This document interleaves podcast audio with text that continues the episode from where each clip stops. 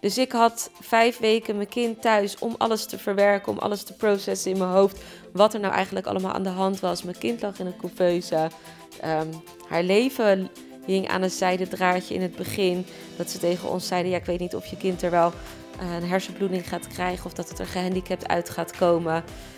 Uh, dat weten we nog niet. Dus misschien heb je wel een, een zwaar gehandicapt kind de rest van je leven. Nou, dat geeft gewoon het feit dat mensen dat zeggen tegen je, geeft je al een klap.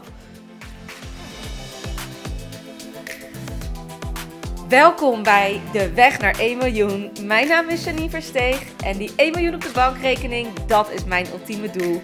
Maar ik ga absoluut niet compenseren in geluk, fun en vrijheid. In deze podcast deel ik met jou hoe jij als vrouwelijke online onderneemster ook big, bold, brave moves maakt om zo snel mogelijk die enorme overvloed te gaan ervaren. Heel veel luisterplezier.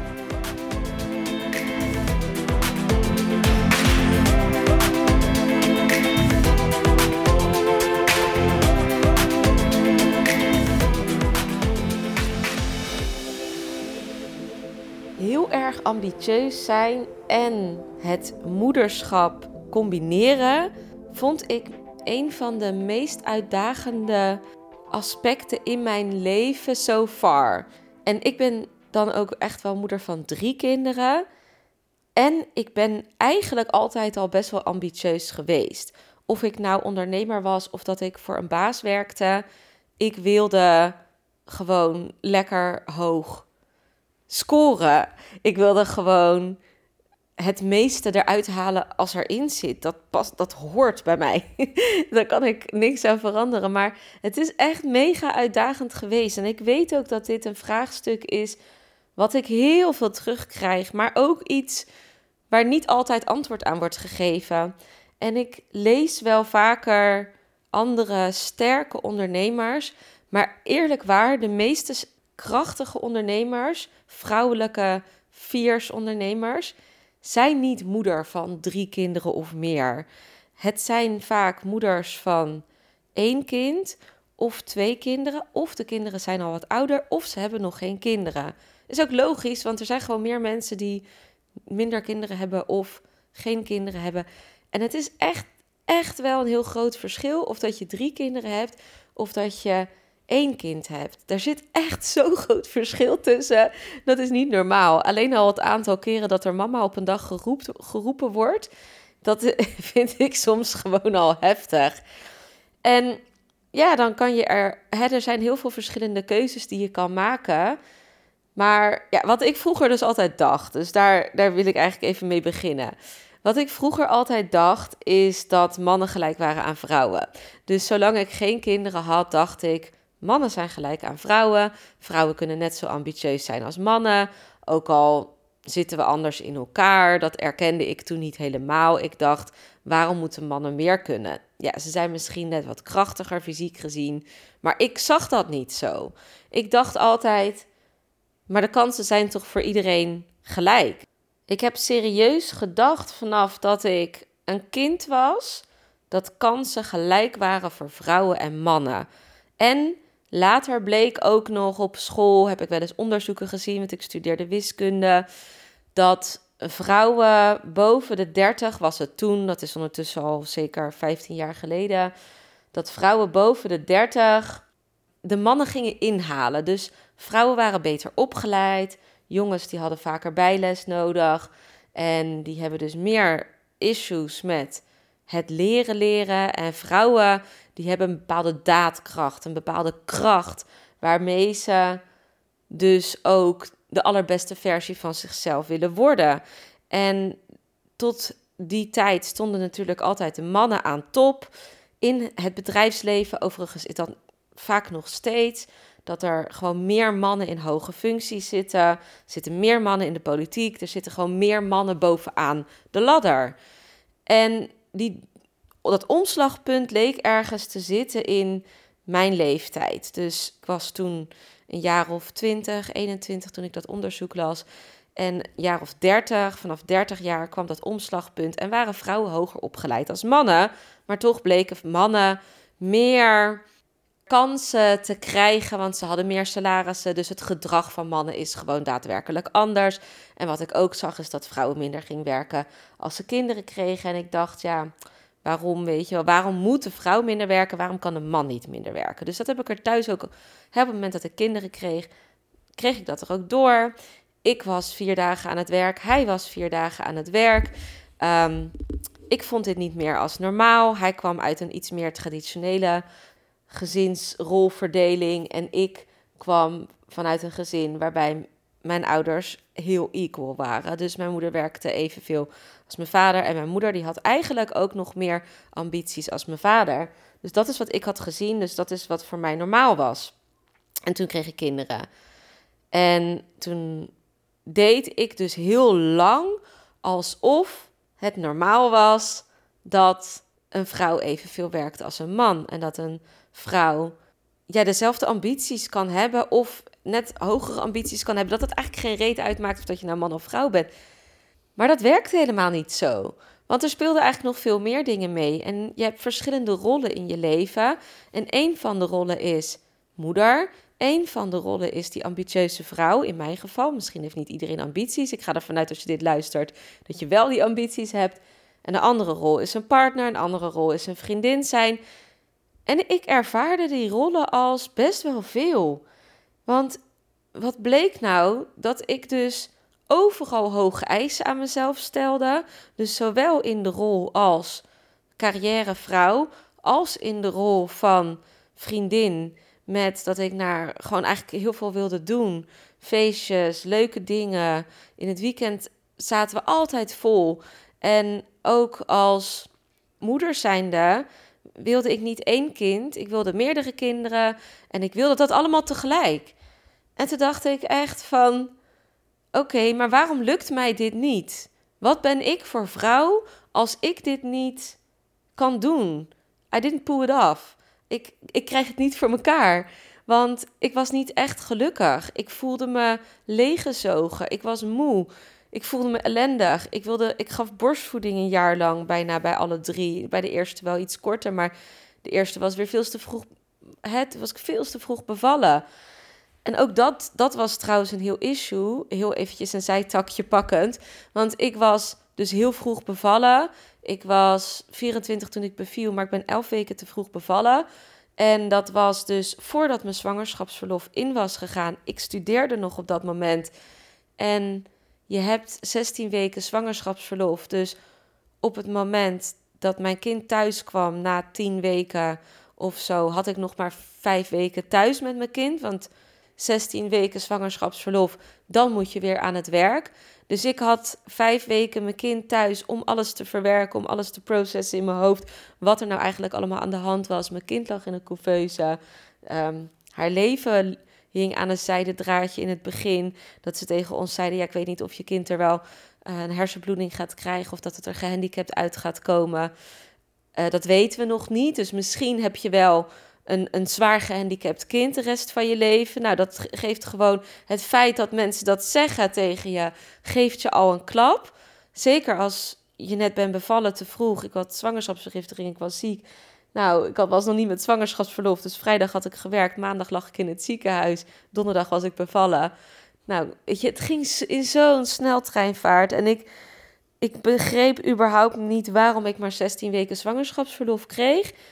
Ik kon overigens niet anders, want ik, had, ik kreeg gewoon niks meer betaald. En ik moest mijn hypotheek betalen, want ik studeerde nog en ik had een bijbaantje. Dus ik moest een andere baan gaan zoeken, want ik, ik had die baan niet meer daarna. Het, het hield allemaal gewoon op. Het was echt mega heftig. En nou ja, dan, dan krijg je na drie jaar kreeg ik nog een kind. Toen was ik wel aan het werk. Maar het was allemaal zoveel. En ik snapte niet, hoe deden andere vrouwen dit?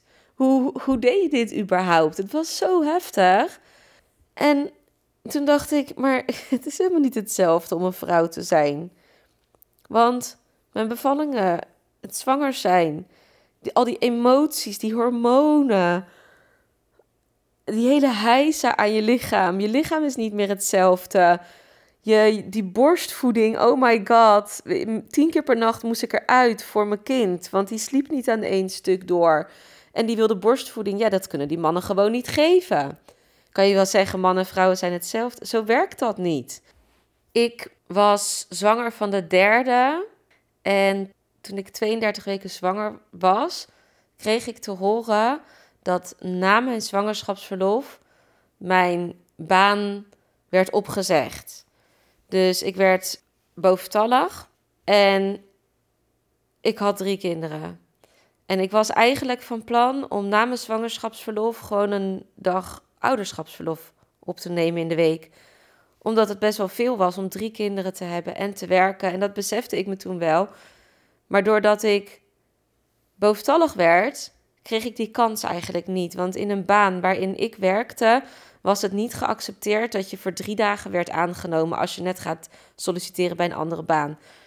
Dus wat gebeurde er na mijn derde zwangerschapsverlof, toen die afgelopen was, had ik geen baan meer.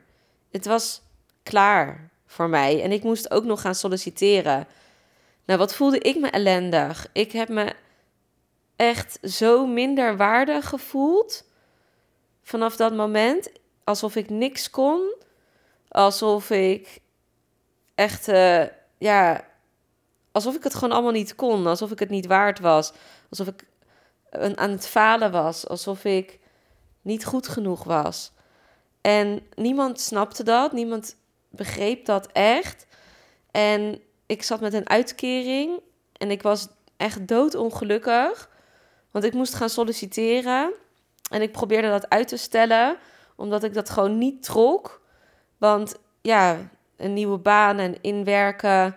En dan moet je gewoon echt even een stapje harder doen. En ik was wel tien keer per nacht wakker met mijn kind. Want die kreeg borstvoeding. Nou, dan moet je ook nog bij een nieuwe baan zeggen, ja, ik ga kolven. Elke tweeënhalf uur. Er zit toch nie- niemand op te wachten. Een vrouw die uh, moet kolven, drie kinderen. Wat, hè? En ik kon ook niet zomaar een andere baan vinden. Dus nou, uiteindelijk heb ik het en kunnen uitstellen, zodat ik echt nog wel een half jaar heb thuis kunnen zitten bij de kinderen. Want dat voelde echt beter, dat ik iets van vrijheid had. En tegelijkertijd voelde ik een, echt een, mezelf een mislukkeling, omdat ik, omdat ik niet een baan kon vinden. En ik kreeg daardoor natuurlijk ook nee's tijdens sollicitatiegesprekken, dat weet ik ondertussen. En vervolgens kreeg ik een baan in Utrecht en ik woonde zelf in Delft. En oh, dat was dus gewoon anderhalf uur heen, anderhalf uur terug. En dan moest ik negen uur per dag werken. En dan moest ik mijn kinderen wegbrengen. En die waren helemaal overstuur door de opvang. Ik voelde me zo ellendig. Ik voelde me zo ellendig. Dit was echt een dieptepunt in mijn leven ongeveer, dit stuk. En daarna, daarna kreeg ik een andere baan, wel iets dichterbij. Maar de toon was voor mezelf al gezet. Ik had onwij- onwijze faalangst ontwikkeld. Imposter syndroom, dat ik niet goed genoeg ben, dat ik denk dat ik, dat ik dat niemand op mij zit te wachten, dat ik faal. Dat gevoel had ik echt heel erg sterk. En daardoor ging ik ook mezelf saboteren in het werk. Nou, dat was mijn ervaring als ambitieuze vrouw, die dus echt vet goed opgeleid was als wiskundige en die dus ook nog drie kinderen kreeg. Het voelde echt oneerlijk. En als man zijnde heb je dat gewoon niet. Mijn vriend die hoefde er niet 's nachts uit voor borstvoeding. En die heeft ook niet dat hele emotionele wat wij vrouwen hebben. Dat hebben mannen gewoon veel minder. Het ging bij mij echt op mijn minderwaardigheidscomplex zitten. Terwijl ik dat, had, dat heb ik nooit gehad. Ik ben nooit onzeker geweest over mijn prestaties, over, over mijn kunnen. En dat kreeg ik daardoor wel. Nou goed, fast forward. He, toen heb ik de keuze gemaakt van ik, dit wil ik niet meer. Het moet anders. Er moet een andere weg zijn. En ik heb al in een eerder podcast verteld dat ik inderdaad dus ook vet veel geld verdiende. Dus daar viel ook niet veel op te compenseren. Maar toen was voor mij echt een voorwaarde van ik wil iets vinden wat dus evenveel geld verdient. Of ongeveer iets minder is ook prima. Maar waarbij ik dus al mijn ambities kwijt kan. Want ik hou ervan om echt, echt ergens voor te gaan. Maar ik wil niet meer compenseren op mijn gezin. Ik wil niet, ik heb geen kinderen gekregen om ze vier, vijf dagen in de week weg te brengen. zodat ik mijn ambities kan waarmaken. Maar vervolgens mis je alles.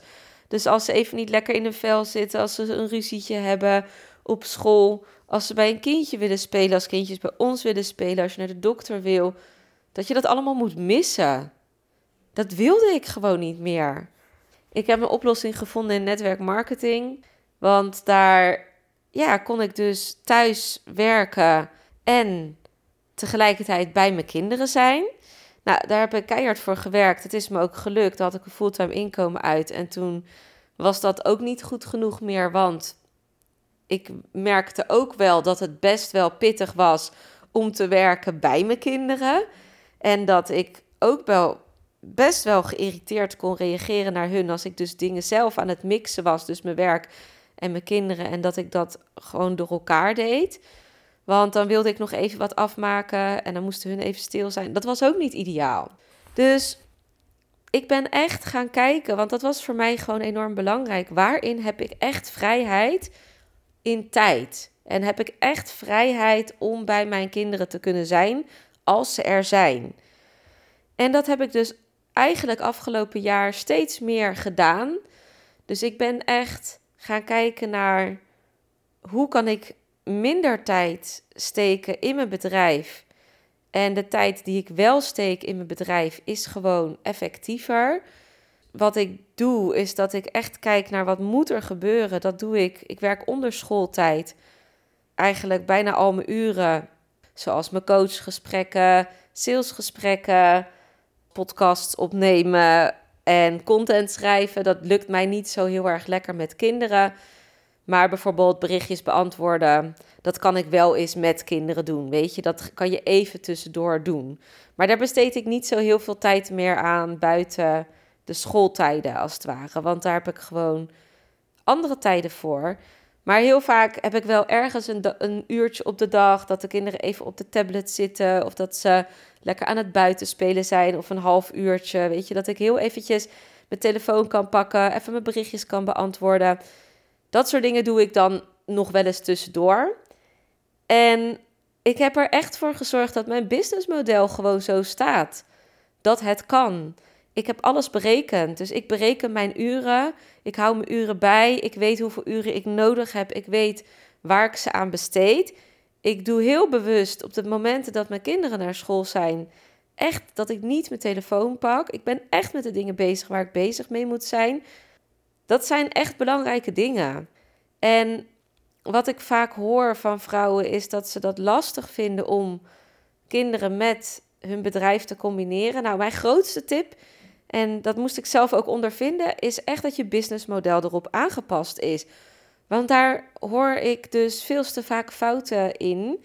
Want dan vraag ik aan mensen, uh, dan willen mensen bijvoorbeeld één op één werken. Het kan prima, hè? Dus dat is geen probleem.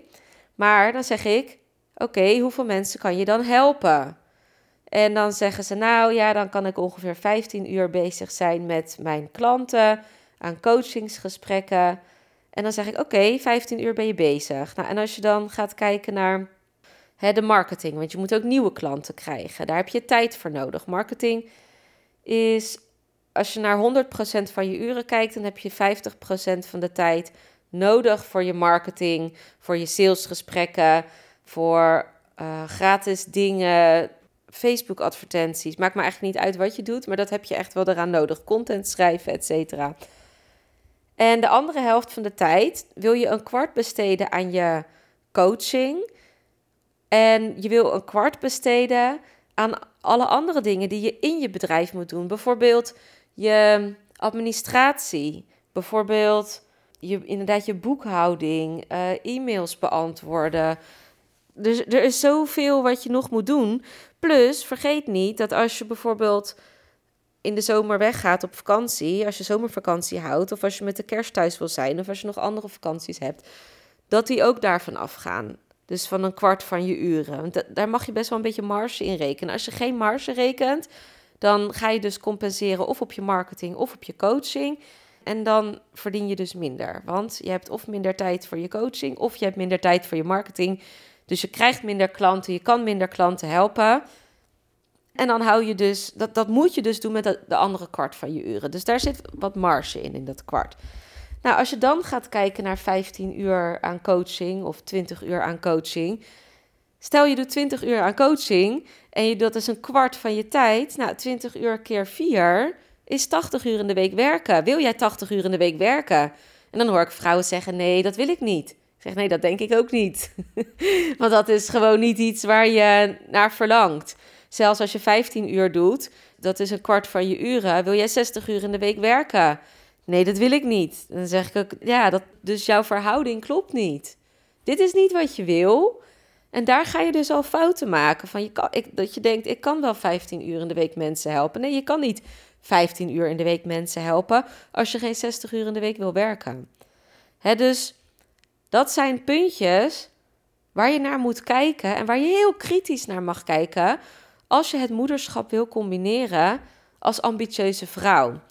Nou ben ik niet gemaakt om volledig moeder te zijn. Ik word strontzachtgereinig als ik altijd met mijn kinderen samen ben. Als ik zes weken zomervakantie heb, nou, dan kan je mij na die zes weken opvegen, want ik ben er helemaal klaar mee. Ik moet ze niet zes weken lang in mijn eentje hebben, want dat gemama de hele dag, daar word ik echt knettergek van. Dus ik ben niet gemaakt om te moederen, maar ik wil er wel voor ze zijn. Nou, ik heb gemerkt dat als ik dus uh, meer uren in de week werk als onder schooltijden, dan voel ik mij daar al op gecompenseerd. Ik vind het wel lekker om bijvoorbeeld één dag in de week, mijn maandag is mijn partner vrij, dan kan ik dus de hele dag werken. Dat vind ik wel lekker, dat ik een hele dag door kan pakken. Dus dat ik even niet alleen maar onder schooltijd zit, want dan, wordt, dan heb ik dus maar een aantal uurtjes waarop ik kan focussen. Ik vind het ook wel eens lekker om de hele dag te kunnen focussen. Dus dat moet ik wel eerlijk zeggen, ik doe onder schooltijden en die dag, maar ik heb ook heel veel dagen dat ik niet kan. Want je hebt tegenwoordig honderdduizend studiedagen en je hebt ook vakanties. En dan kan ik gewoon echt minder werken. Dus ik compenseer die wel in de niet-vakantieweken door dat mijn vriend vrij is op maandag en dat ik één keer in de twee weken mijn schoonouders oppassen op vrijdag. Dus dan heb ik ook een middag. Dus dan heb ik ook eigenlijk een hele dag dat ik kan werken. Dus ik heb wel iets meer uren en ik heb één avond in de week. Ik merk ook als ik meer avonden in de week doe, twee kan wel. Maar ik deed eerst vier avonden in de week, die vond ik pittig. Dan had ik eigenlijk geen tijd meer met mijn partner. En dan was ik continu aan het haasten. Terwijl ik wil ook gewoon lekker ontspannen. Dus dat vind ik ook belangrijk. En dat, daar reken ik ook tijd voor in. Maar als ik in een periode zit van snelle groei, dan pak ik dus weer meer avonden erbij. Dus je mag ook best wel weten dat als je meer groei hebt, dus als je in een periode zit van snelle groei als moeder zijnde, ga je andere dingen er even voor opzeggen. Hè, ik zit nu in een periode van snelle groei.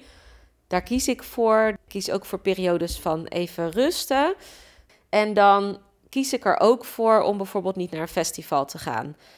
Ik zou in juni naar een festival kunnen gaan en dat duurt misschien nog wel even. Maar ja, voor mij is dat mijn kinderen wegbrengen. Um, dan Dat weekend was het ook volgens mij hemelvaart.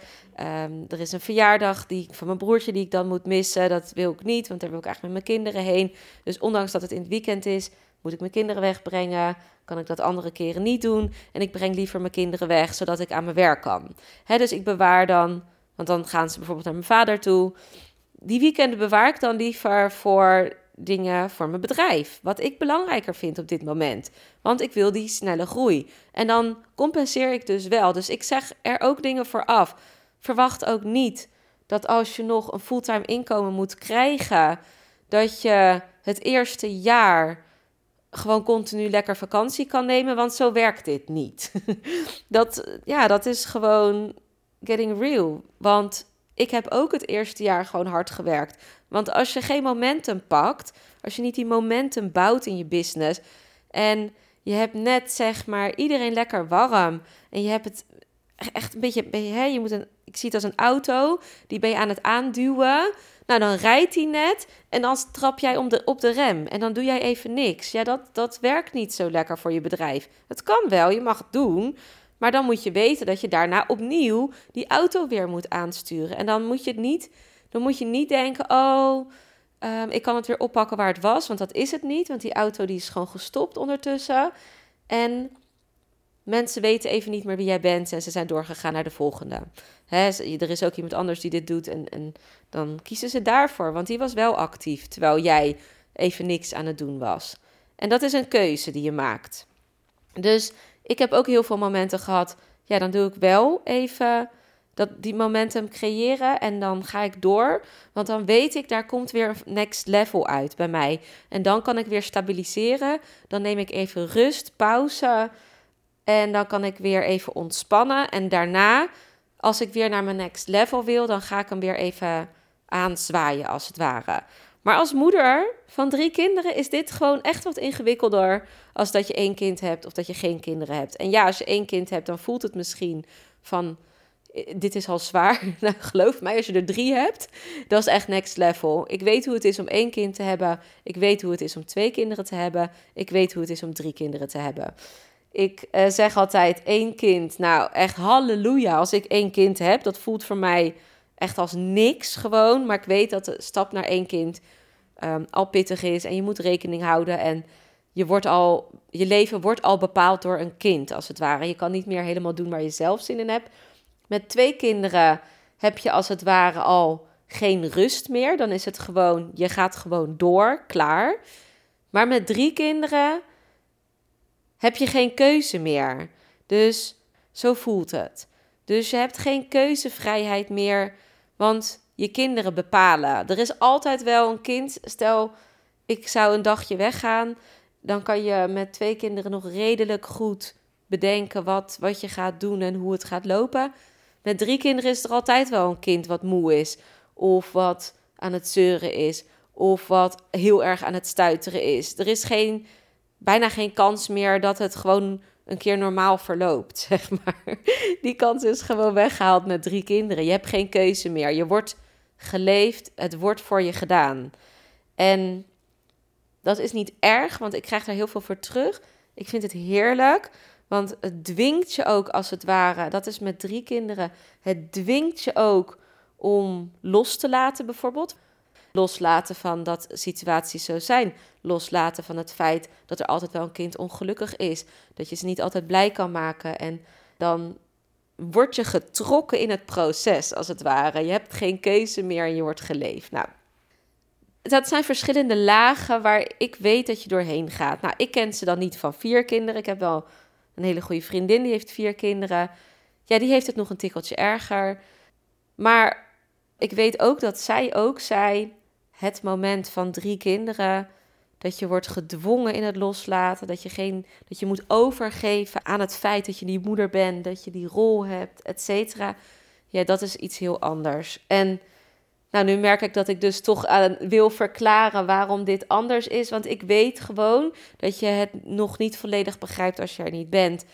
Maar ik weet wel, deze podcast is dan denk ik ook vooral voor de vrouwen die het wel ervaren, of misschien ervaar je twee kinderen ook als zwaar. Dat is helemaal prima. Iedereen heeft zijn eigen dingen en zijn eigen problemen, issues. En niet iedere, ieder kind is hetzelfde. Dus ook dat snap ik natuurlijk. Maar deze podcast is voor vrouwen die dus niet weten hoe ze dit voor elkaar gaan krijgen. Hoe ze hier rust in gaan krijgen. En ik struggle hier af en toe nog steeds mee. Dat is gewoon zo. En waar struggle ik nu dan bijvoorbeeld mee, want dat mag je dan ook best wel weten, is dat ik dus even mijn bedrijf op nummer één wil zetten en die ambities heb, maar dat ik mijn kinderen niet kwijt kan. Want ik heb het leven gecreëerd dat ik... Ik heb het niet. Ik heb geen oppas. Ik ben degene die het doet. Mijn vriend is heel vaak weg als vrachtwagenchauffeur en ik regel het. En dan moet ik kijken waar ik nog meer tijd vandaan kan halen. Nou, dan heb ik het dus bijvoorbeeld over een festival. Dan moet dat wijken. Struggle ik daarmee? Nou ja, niet per se struggelen, maar ik vind het wel jammer. Want ik had ook wel graag naar dat festival gewild. Maar dat is dan niet zo. Dus ik lever dingen dan in. En ik ben van de abundance, dat alles kan. Maar toch lever ik dingen in. Dus is dat een struggle? Nee, maar ik ben wel aan het kijken, hoe werkt dit dan voor mij? En welke activiteiten in mijn bedrijf wil ik bijvoorbeeld uitbesteden? Hè, daar ben ik dan nu mee bezig. En hoe doe ik dat zo efficiënt mogelijk? Want ik wil niet alles uitbesteden. Want ik geloof daar niet zo in. Ik geloof vooral erin dat ik weet hoe het zit. En dat ik dus aan de touwtjes trek. Want als ik dus dingen ga uitbesteden, dan gaan andere mensen aan die touwtjes trekken. En dat is helemaal prima. Ik wil het dus eerst gemasterd hebben voordat ik het ga uitbesteden. En dat heb ik ondertussen met heel veel dingen. En nu kan ik het ook uitbesteden. Maar dan is de vraag, wat wil je als eerste uitbesteden? En wat gaat mij dus ook zoveel mogelijk tijd opleveren? Nou ja, is het een struggle? Nou, het is niet per se een struggle, het is een groei. Dus daar ben ik aan in, in aan het groeien van waar, wat is het meest efficiënt voor mij als moeder van drie? Hè, ik las b- bijvoorbeeld vandaag iemand die zei dat ze de content vanaf het begin af aan heeft uitbesteed. Ik doe dat bewust niet, want ik geloof dus, en dat ga ik ook niet doen, want ik geloof heel erg in, dat is mijn energie. Als ik dat uitbesteed, is het iemand anders energie. En dan voel ik dat niet. En je, ik weet dat mensen aangaan op mij. Mensen gaan niet aan op iemand anders. Dus ondanks dat ik de topics kan delen en die mensen kunnen het uitschrijven, ik geloof daar niet zo in. Maar ik moet het wel mezelf makkelijker maken. Ik wil niet bijvoorbeeld deze podcast opnemen en dan helemaal alles uitwerken. Dat mag iemand anders doen. Ik wil niet dat ik alles moet uitwerken voor mijn e-mails. Dat wil ik uitbesteden, want ik schrijf het, maar dan mag iemand anders stukken pakken voor mijn e-mails bijvoorbeeld. Dus zo ben ik dus aan het uitzoeken, hè, van wat werkt voor mij. Want hoe ben ik de meest authentieke zelf en tegelijkertijd werk ik het meest efficiënt. Nou, dus dit, uh, het kan allemaal. En ik heb nu dus de efficiëntieslag gemaakt naar veel minder werken. Anderhalf jaar geleden, nou bijna twee jaar geleden, werkte ik dus echt tachtig uur in de week. Ik pakte ook de weekenden erbij. Toen ben ik dat echt gaan terugbrengen naar veertig uur in de week. En nu heb ik dat, nou ja, iets, iets meer denk ik. Misschien werkte ik nog vijftig uur in de week. Ik heb dat teruggebracht naar zo'n dertig uur in de week. Zodat ik het echt onder die tijden kan doen. Zodat ik mijn rol als moeder gescheiden kan houden als, van mijn rol als, als ambitieuze vrouw. En nu wil ik opschalen in die uren die ik heb. Want ik wil niet te veel compenseren in tijd. Ik wil heus wel wat extra tijd erin stoppen, vind ik geen probleem om dat momentum te, op te bouwen. Uh, maar tegelijkertijd ben ik dus mensen aan het inwerken in de taken die ik doe. En ben ik ook nog een efficiëntieslag aan het maken in mijn marketing. Hè, dus dat is voor mij extra belangrijk, want ik wil die vrijheid niet meer opofferen. Dus ik ben minder gaan werken en nu wil ik veel efficiënter nog gaan werken. En dat gaat mij brengen naar die één miljoen straks. Ja, dat is dus ook mijn grote voordeel, vind ik, dat ik dus moeder ben van drie kinderen, dat ik hier dus heel snel naar ga kijken. Zodat ik niet, want ik denk dat ik in deze valkuil eerder was gestapt als ik geen kinderen had gehad. Dan was ik dus lekker tachtig uur in de week blijven werken. En dan had ik misschien wel iets sneller mijn doelen gehaald. Maar ga dan nog maar eens terug naar dertig uur in de week werken. Dus ik ben heel blij dat ik moeder van drie kinderen ben, want het dwingt mij tot een efficiëntieslag. Dus het is mijn grootste uitdaging en tegelijkertijd een van de grootste wins in mijn business. En ik kan gewoon mijn kinderen zien opgroeien en ik kan er gewoon zijn voor ze als ze me nodig hebben. Ik ben er als ze ziek zijn. Ik ben daar als ze buiten vallen. Ik ben daar als ze onder narcose moesten bij de tandarts. Ik ben er als hun tanden eruit gaan. Ik ben er als ze moeten afzwemmen. Ik ben er elke middag als ik één keer in de week voor zwemles. Ik kan overal bij zijn. En daar ben ik mega dankbaar voor. En tegelijkertijd kan ik dus mega efficiënt mijn meest ambitieuze doelen gaan halen. Hoe tof is dat? Hoe tof is het dat ik dit kan in, in het ondernemerschap? En lieve vrouw, of je nou één, twee, drie kinderen hebt, weet dat dit kan. En als je geen kinderen hebt, weet dat dit ook mogelijk is voor jou. Dus als je nog kinderen wil in de toekomst, dit is mogelijk voor jou. Als je geen kinderen wil in de toekomst, dan is het nog steeds mega interessant om hierover na te denken. Hoe kan ik efficiënter zijn? Hoe kan ik mijn tijd indelen? Hoe kan mijn businessmodel daar goed voor uitzien? Welke strategische keuzes kan ik maken? En wees niet te makkelijk met je tijd. Je tijd is zo kostbaar. Ik ga ook niet met iedereen een salesgesprek aan. Als ik al weet dat het niks wordt, dan ga ik niet met je praten. Want Dat is mijn tijd, dat is mijn waardevolle tijd. Dus weet ook, of je nou één, geen, twee, drie, vijf kinderen, tien kinderen hebt. Het is echt wel mogelijk, maar je moet in oplossingen gaan denken. Dus uh, yes, dat was wat ik uh, heel graag met jou wilde delen vandaag. Let me know als je hier iets over kwijt wilt bij mij. Of als je hier een vraag over hebt, dan mag je me altijd benaderen.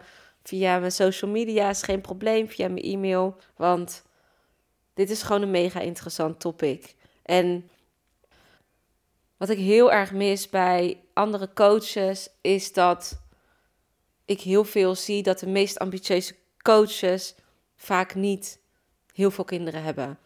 En dat vind ik dan lastig, want ik denk dan altijd, ja, maar ik word dus geleefd op heel veel momenten.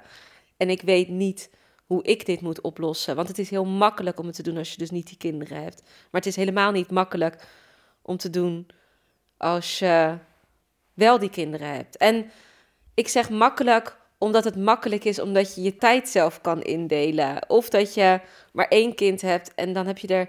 Hoe kan je er drie tegelijkertijd stil krijgen? Dat is echt een stuk lastiger als één. Eén kan wel een hele tijd wel eens stil zijn en haar eigen ding doen. Maar drie kinderen tegelijkertijd...